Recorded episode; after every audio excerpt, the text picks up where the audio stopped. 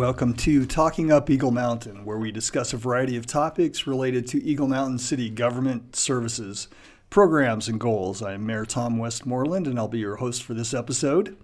The subject matter for uh, this podcast is uh, raptor conservation. We have with us uh, today Dave uh, Oleyar. Did I say that right? You Dave? did, yes. Well, welcome. Thank you for being with us. Dave is uh, senior scientist of Hawkwatch International. Also, uh, we have Jesse Watson, a research biologist with Hawkwatch International. Thank you for being with us, Jesse. And uh, most of our listeners will be familiar with our uh, next guest, Sean Reed, uh, Eagle Mountain City Kestrel Project. Uh, welcome, Sean. Thank you, Mayor. And uh, production staff is uh, Linda Peterson. Let's go ahead and start uh, with you, Dave. Uh, can you give us a little bit of an introduction, a little bit about uh, the your experience in working with the birds, the the, the raptors, uh, and uh, get us get us going on this subject. What um what's the background? Where where do we need to go? Um, sure. So I'm I'm um, a population ecologist, studies um, birds, and for the last six years I've been with Hawkwatch International and been focused on conservation of, of raptors, group of birds.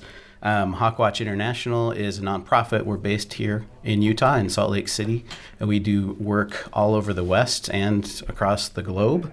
Um, and focused on basically just understanding and conserving birds of prey and um, the environments that we share with them. So we're happy to be here talking with you about Eagle Mountain and the raptors that are here uh, and the work that we do um, locally and elsewhere. This is really important to uh, Eagle Mountain, uh, Eagle Mountain City, and and our residents to uh, be able to preserve, you know, be able to keep these birds here. Uh, uh, they uh, play an important role uh, and certainly enrich our lives. Uh, and so we want to do everything that we can to help them thrive in this area. And there's always competition uh, with with the growth that we have and and other factors.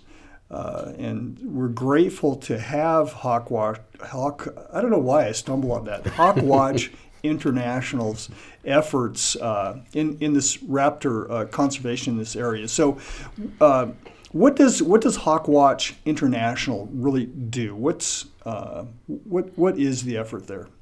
Sure. So um, we were founded as a migration monitoring organization. So if anyone came from the East Coast, they're probably familiar with Hawk Mountain or Cape May. Um, hawk watching is a hobby. People like to go watch migrating birds. Um, besides seeing how magnificent it is to see large numbers of raptors migrating across a ridgeline or down a coast um, over time, we can count those numbers, and those numbers year after year after year will tell us something about what's going on with raptor populations. And so Hawkwatch has seven sites in the west um, where we do that. The closest one is the Goshute Mountains on the border of Utah and Nevada. Sean goes there quite a lot, so he can probably tell people how awesome it is. It is awesome. Um, but for over 30 years, we've been counting birds of prey there, and we can look at what's going on in terms of the numbers, and those numbers tell us whether a species is doing okay, whether it's increasing or whether it's decreasing, right? And when we see decreases, then we we launch um, focused research efforts to try to understand what those decreases mean and why why they're happening. And one of the species that we see that decrease over my, on migration, not only in the West but everywhere, are the American kestrel. And so as a result, we've launched research um, here in Utah, and Eagle Mountain is a part of that, and there are research efforts going on elsewhere to understand what's driving the declines of kestrels on migration. Great. Uh, there's nothing that can replace data, and and so uh, certainly as as Hawkwatch is out there uh, collecting that data on the number of birds and uh, the uh, impact uh, that the environment is having upon them. Uh, what are can we dig into some some specific goals and and, and we might just uh, involve everyone in this conversation because I know Sean, uh, your efforts here locally, and that's really what we're talking about. I realize Hawkwatch International has a much larger scope than simply Eagle Mountain, but um, But we want to talk about what we can do here, and, and we've made some strides, but we know we know that we have to do more. So, what are some of the specific goals and projects that we're currently engaged in, and that we need to be looking at uh, for future uh, projects? Uh, maybe maybe we can just Sean, if you want to jump in here, give us some Absolutely. reference. Yeah. So we're looking forward to our fifth year with the Eagle Mountain Kestrel project. Last year was a, an especially tough year for us. We lost uh, just about 30% of the eggs laid did not end up fledging. Um, not really sure why, weather related. Um, we had some construction impacts. Uh, we lost a, a, couple of nests. Uh, we're losing two of our nest sites this year due to construction or um, uh, just development which is a little tough to see. So we're, we're going to be looking for new sites to bring in. Hopefully, we can bring in you know three or four new boxes. I'm also hoping to work with the scout camp uh, coming in on the other side of the valley. Uh, they've asked if we can put in a couple of boxes there as well. Really hoping to understand why we're seeing these losses um, and what we can do to, to mitigate future losses. So, uh, Jesse, I think this touches on some of your mm-hmm. uh, your area of expertise, doesn't it? So, as uh, as a research biologist, uh, what uh, what are you seeing? What's what's you, what's your perspective?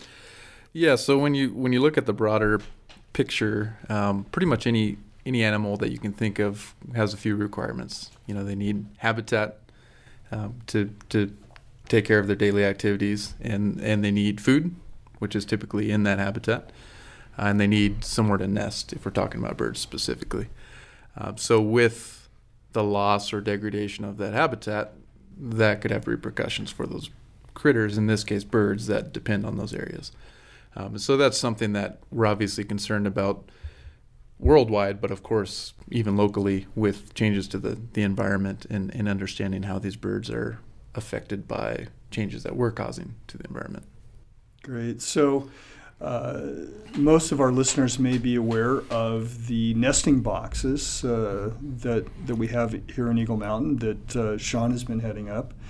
Uh, Dave, what uh, what else uh, might we be looking at from just managing this? What what might be some of the next steps, goals that we should be looking at, keeping in mind, working toward to keep this together? Because obviously uh, in, in order to help these birds survive, we need more than just nesting boxes.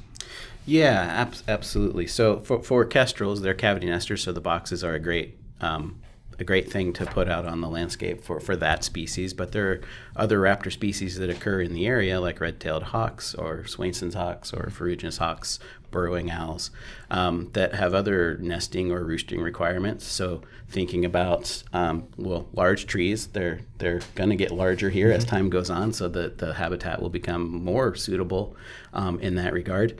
Um, but thinking about the other things like space to hunt. Sean mentioned it earlier, keeping some open space and corridors that are, are wild with, with food.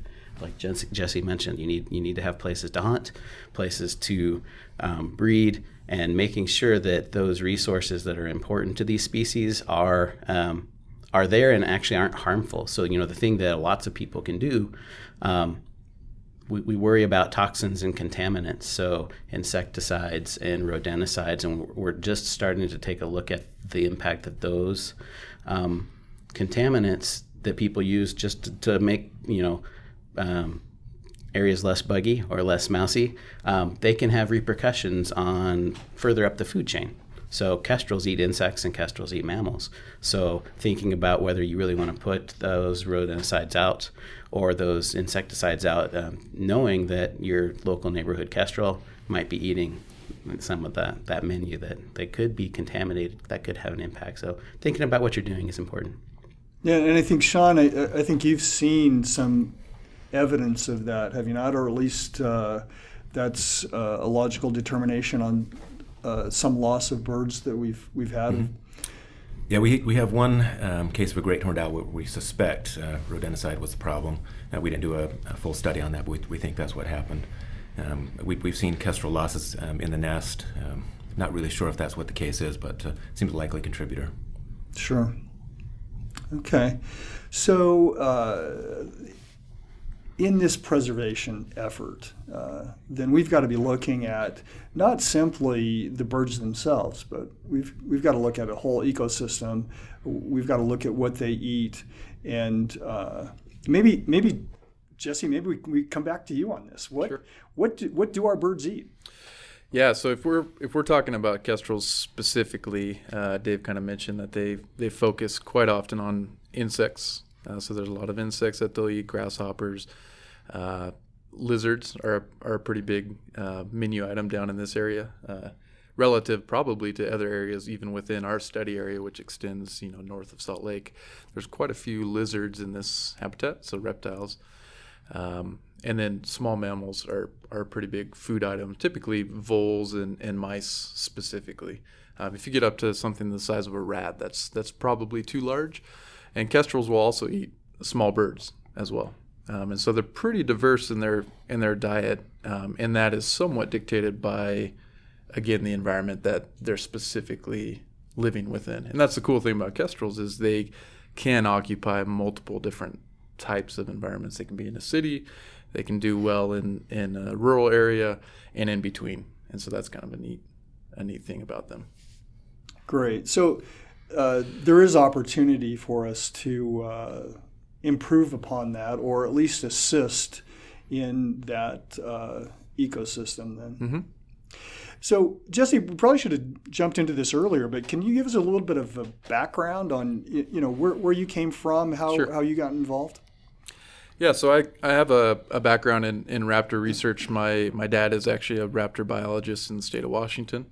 Uh, so I was pretty lucky. I grew up uh, doing this kind of work from from my childhood, uh, and I, I obviously couldn't escape it or didn't escape it. So I'm, I'm still doing it. Um, I have a master's degree studying ferruginous hawks, actually, uh, which Dave Say mentioned. that again. Uh, it's a ferruginous hawk. oh, oh, Um, so they okay. are they are ferrous. I won't go into too much detail, but ferrous is is iron colored. So they're beautiful, kind of an iron, uh, rust colored bird, and, and we have them around here. So that that's another uh, great species that we have in Eagle Mountain or in this area. Um, and so lots of lots of grassland research uh, of raptors. That's kind of what my focus has been, and, and got a uh, position with Hawkwatch about four years ago, and have been very involved with this kestrel project. Jesse, what are some of the other um, the other birds? So w- we've talked about the kestrel, and, Mm-hmm. and you've mentioned uh, a couple of other birds here. Are, are, are there other? How, how do these habitats work together? And and I do do these animals compete? Uh, uh, obviously, we want to. Uh, want to focus on all of the birds, Mm-hmm. right? Uh, and not just not just one particular set or species, but uh, what else? Uh, what other what other raptors, birds might we uh, be considering in in this program? Yeah, so I kind of like to think of it as uh, if you if you're thinking about different size categories, if you will. Um, you, know, you've got some kestrels, which are a small falcon. Uh, they're our smallest falcon species, and, and we also have prairie falcons, which is a larger version, if you will, of, of an American kestrel, a larger prairie dwelling raptor that we have in Utah, in in pretty high numbers relative to other places in North America.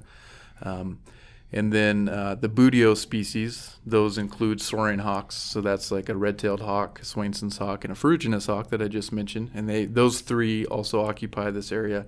Uh, of the three, ferruginous hawks probably have the most stringent requirements as far as uh, grassland or shrubland type habitat. So they, they specifically require habitat like we have in this area.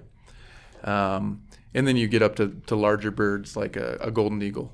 They require more area because they're a larger bird, but we have them in, in this region. And then there's owls. Uh, burrowing owls are kind of on the same size range as, as kestrels and, and eat much of the same prey.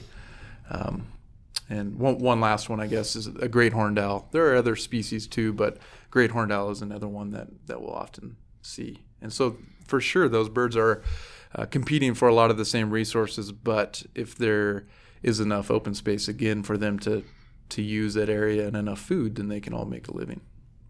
Great. And we're going to come back for some more specific details on some of the things that uh, that we can do there. Uh, but let's, Sean, let's come back to you and, and let's talk a little bit more about um, the uh, the kestrel uh, program. Can you can you give our listeners an update? Yeah, so uh, right now we're seeing uh, American kestrel use our nest boxes to you know, sort of shelter out of the, the weather. We have a few that are actually spending the night in these boxes, just a, uh, a nice roost. So you're saying like currently? Currently, yes. Uh, okay. Yeah, so they do use the boxes year round. Um, we have, uh, I believe we're down to 21 boxes in the area now. Uh, we know of uh, at least four or five that are currently being used. Um, recently, we did have a, a, little kestrel that got got himself in trouble. Found himself stuck in the ice in a rain gutter, so we, uh, we got a crew out and uh, got him rescued. That's one thing that uh, that residents can do if they see these birds in trouble. Um, you know, pick up the phone, send a message. Uh, there are wildlife um, rehabilitation, rehabilitation agencies that will uh, come out and help. Um, and one thing that we're doing, if we see a place where a bird is um, getting in trouble using a, a building, a, a, house, a home, a barn, we will come out and try and get a nest box on that site and see if we can redirect from something that might be dangerous to them to a, a safer environment. So, Sean, you, you, mentioned that there are some uh, individuals and groups that could be contacted. Uh, you know, the resident, if, if they see something, maybe a bird needs some assistance for whatever reason. Uh, do you happen to have any of those references, contact information, who they might call and contact? Mm-hmm. Uh, if if uh, yeah, if, if you do, maybe we can just go ahead and, and let our listeners know. If you don't have it uh, readily available, maybe we can tag it on the end of this this podcast. Uh, do you have a? Is there a phone number that they should call? Uh, yes, we can uh, contact um, one that I like to use, a Second Chance Wildlife, out of Price, Utah. Yeah, let me see if I can find a phone number for that. Uh, lady's name is Debbie, and phone number for that is 435 650 3441. Um, I'm also fairly active on the local Facebook group with the Eagle Mountain Kestrel Project, or um, just send me a message through uh, Facebook Messenger, and I can usually help with, uh, you know, coming out, uh, picking up the bird, getting them out to Debbie as well. Great. So on um, on the kestrels specifically, now, uh, even though we've we've we've acknowledged that we're uh, our focus is more than the kestrel, but the kestrel is kind of a kind of a favorite program right now. So, uh, what what are there, what are the plans then with the with the kestrel project? You said you mentioned there are about 21 boxes out there mm-hmm. currently. Is that something you're planning on expanding? Yes, we would like to add a, a couple of more boxes. We're, we're getting somewhere around a, a 75% usage rate. So we, we feel we do have more habitat that we can use. Uh, the challenge we're finding right now is uh, finding good areas that are somewhat uh, future proof, where we're not installing a, a, pole in a box and having to come out and, and remove it after a couple of years. And places where development is not coming in and endangering the birds. When the, the young fledge, want to make sure they're safe from you know, kids, cats, cars, etc. So we, we, would like to get uh, a few more boxes installed in the area. Great. Can I can I jump in? Yeah, please do. Um, I, everything Sean says, I, I think, is great and, and, and a good important part of the project. But one of the one of the things we're trying to understand with kestrels and other raptors um, in Eagle Mountain and across the valley here is, is how they do in urban settings, right? And how they do with different intensities of development. Um, and so when a when an area like Eagle Mountain is, is is great from a scientist perspective because so much growth is taking place here, right? And if I want to understand, Hawkwatch wants to understand, Jesse wants to understand, Sean wants to understand how kestrels adapt and change to those areas. Having them in areas before it it happens and seeing what happens after is really informative. It's it's not necessarily great when you become attached to that that pair of kestrels that we know. Um, but when we know these are areas where development has taken place and kestrels persist and they seem to be doing well, what did we do there that seemed to work? And we can learn from that. And that's one of the goals of, of our research project is to understand across the valley, we, we monitor 500 boxes from Ogden down to, um, to Provo, including Eagle Mountain as a, as a team there, but understanding in all the patterns of development that we happen, what what's going on with the raptor communities. That's that's our goal, so that we can say, look, this is how Eagle Mountain did it, and they still have kestrels or red-tailed hawks, and it's great. Have this much open space. Um, think about this. That's that's our end goal from a conservation perspective. And so Eagle Mountain is great because it's a live experiment. Like you're growing like gangbusters here, and and you're interested in conserving open space and wildlife and raptors. And so from our perspective, a wonderful partner to, to see what's going on. And we can compare this area as a snapshot to downtown Salt Lake, for instance, that grew at some point, but we're watching watching it take place over time. So it's really important there. And from our perspective, Sean and the group here in Eagle Mountain as, as a general are an amazing partner because this is a community science project. We have 80 plus to 100 people that work on the project with us and monitor these boxes. And to have a community so engaged that there's there's a leader here to, to make this happen and to feed your data here into our bigger effort is really the perfect setup and kind of the ideal thing that we like to see happen. Well, we certainly enjoy the uh, this partnership in in, in this effort. Uh, and I'll just open this up to this question to to everyone: is um, why why is this important to us? Well, uh, why why the effort to keep the Raptors here? Uh, other than oh yeah, they they they they're fun to watch flying around. Uh, feel free to jump in, anybody. Uh, what's what, what you probably have personal reasons even. Sure. Yeah. I mean, raptors are, are generally iconic species that people enjoy looking at because they're fun to look at. But beyond that, I mean, they want one thing about them is they're somewhat of an indicator, um, and okay. so so if the Raptors are doing well, for example, that could be a, an indicator that hey things are good here. We've got healthy raptor populations. Everybody's happy. That means on the lower levels of the food chain. Um, things are good. There's lots of food, lots of prey, lots of raptors can eat those and be healthy, and that's that's probably good for everyone.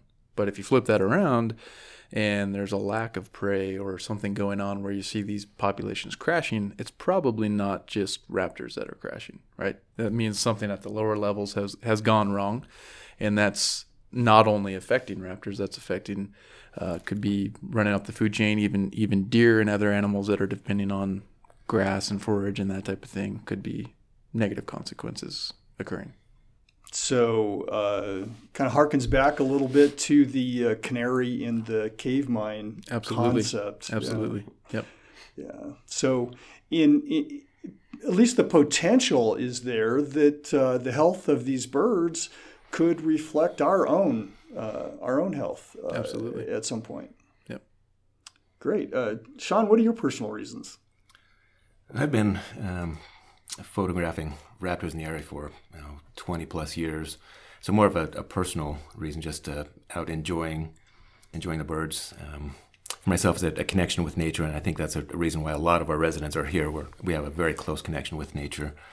Um, gives you a, a, little more perspective when you're you're out and watching an eagle fly over, and you know just uh, enjoying the day, enjoying the space. Great. How about you, Dave? Um, from a personal level, I think just rap raptors are they resonate with a lot of people. They resonate with me personally. Jesse and Sean hit on, on some, you know, they're they're magnificent animals. Um, from a you know big picture as a as a someone who thinks of the ecology of a city and the wildlife and not only in the people that live in it is having open space and hope and having wildlife in an area has been shown to impact quality of life and health in humans right? It, having I, a park totally nearby agree. is yes. is good, and so not only conserving wildlife and spaces for the sake of those spaces, but they actually there's data that show that it's good for people too. Yeah, and we uh, we have a lot of young people uh, living and growing up here in Eagle Mountain, and uh, uh, who can benefit from that outdoor recreation and being uh, connected to nature. And, and, and really, that's what we're talking about. We're, we're talking about being more connected with nature, yeah. more in tune with it, and, and uh, helping it to thrive so that we can thrive. Uh, certainly, and, you know, there's. Um,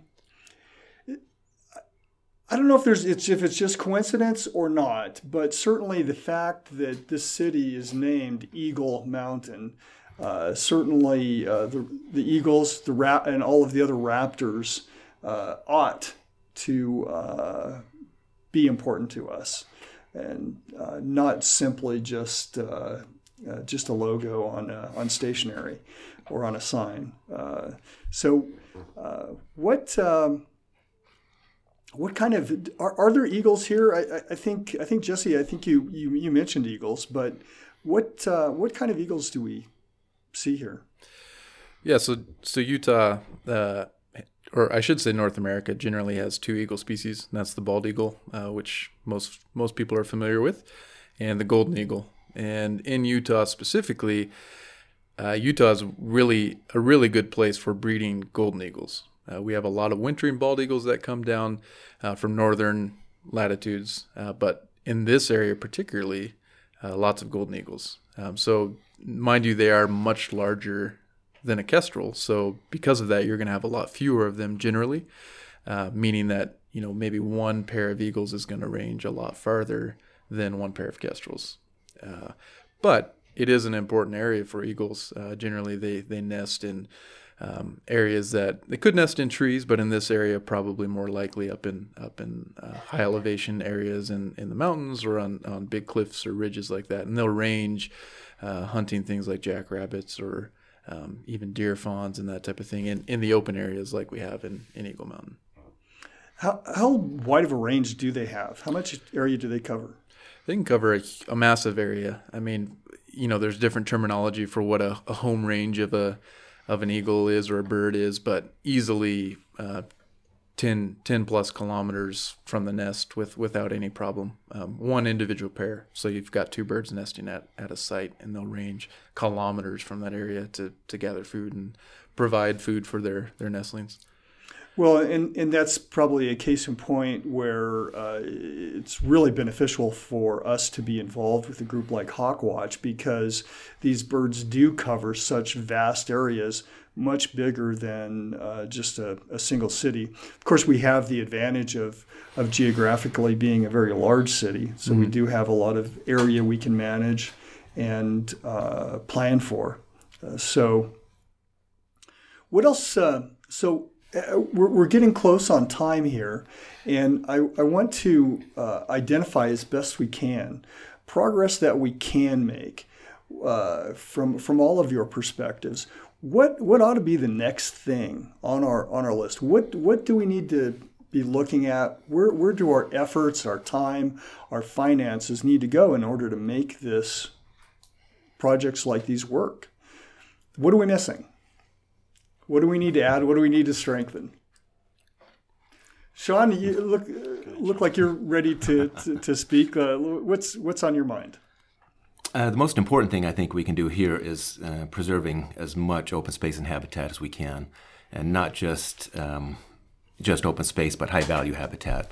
Places where we have a, a good prey base. Um, the kestrel do consume a lot of uh, rodents and small mammals, so a place where we find these animals uh, we're finding they, they're hunting the sage areas quite a lot. So any area that has um, a sagebrush, uh, that works well for these, these birds, not only the kestrel, but as Jesse mentioned, the red-tailed hawk, the ferruginous hawk also hunt these areas. Um, the other thing that we can do is, in my opinion, the most important thing we can do is involve our, our young people. You know, it, as much work as we're doing here, it uh, affects our generation, but what are the next generations? Who's going to take up the torch after, after we're done with this study? So I'd really like to find a, a, a group of young people that are interested and you know, willing to, to get out in the field with us. Okay, so uh, volunteers are welcome. Absolutely. Okay. All right, uh, Jesse. How about you? What uh, have have you had a chance to look closely at Eagle Mountain and uh, consider uh, what uh, what we ought to be targeting? Mm-hmm. Yeah, it's a tough tough question, and, and Dave kind of got to this. It's a great area that's seen be, because it's seen so much change. Um, we've got a lot of neat things here to look at. Um, I, I, I really like what Sean said. Education, I think, is is crucial. Um, you know, by being informed, we can teach the next generation and, and use our knowledge to, to, to make things better for these species. Um, and, and doing our best to strategic, strategically, I think, preserve specific environments that we know, maybe even on a fine scale, that we know are really good for these birds. I think is important. Okay. Uh, yeah, certainly. Uh, one of the advantages we have here is we have BLM land, uh, which that that helps us out quite a bit. We have um, some area preservation we're working on with uh, Camp Williams that will be buffer around Camp Williams and be preserved, and then we've got other efforts um, and looking at some deer migration data specifically to keep those migration corridors open, and all of those work together because uh, you know, Sean, you mentioned the sage. Uh, certainly, the, the sage and the and the cedars uh, are valuable to the deer as, as well as the birds. Um, so, Dave, what else? Uh, what, what what can you add to this uh, as as we look to identify what more we can do? I, I think everyone's mentioned already, but you're you're kind of doing it. You're embracing, you know, this idea that you want Eagle Mountain to be a place with open space and and wildlife and raptors in general. You named it your high school mascot. Um, all the streets that have raptor names and, and wildlife names. Um, getting volunteers involved and keeping them involved um, in kestrels and other things is important. Um, we're starting a survey um, effort for just raptors in general where you know four times a year people can go out for essentially an hour and run a grid and there are grids in eagle mountain where you'll um, record what raptors you see. And that's our effort to try to understand um, where where raptors are on the landscape um, relative to development. So you can do that. And i really liked mary when you mentioned you know eagle mountain has a lot of space but from a, a raptors perspective you know they're not necessarily tied to eagle mountain all year round or or even in, within the season. So thinking about, you know, we have we've had kestrels from Eagle Mountain nest boxes that we've found later as as nesting adults up in Kaysville in Layton, and so even these small birds cover a lot of ground, and and um, you are a source for other locations, and then birds from other locations are coming here over time too. And so just keeping that perspective of what's going on local, but but not forgetting a at least a little broader geography is important too. Wonderful. Definitely looking forward to uh, watching and, and assisting these uh, these projects uh, advance and and uh, adapt and re- and be refined. And looking forward to working with other municipalities as well. Uh, and uh, working further with with Hawkwatch International. So we definitely. So what I'm what I'm hearing from all of you is is an open invitation for residents to to get involved and absolutely, of, if nothing else, make it a hobby, uh, make it an interest. Uh, and uh, one that will pay pay dividends to us all. Well, gentlemen, I want to thank you all for being here.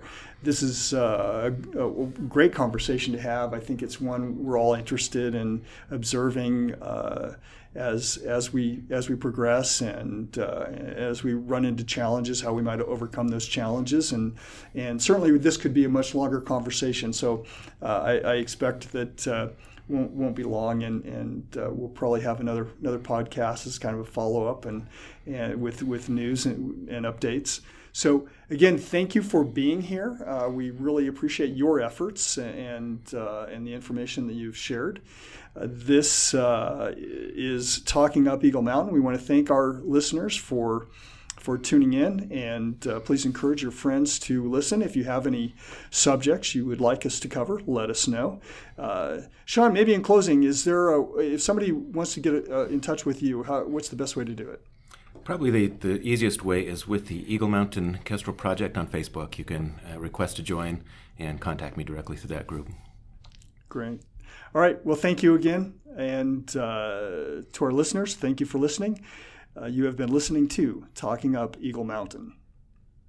Hello, Evan here. If you would like to suggest a topic for a future episode of the podcast, you can send an email to info at emcity.org or send a text message to 801 358 1175. That's 801 358 1175.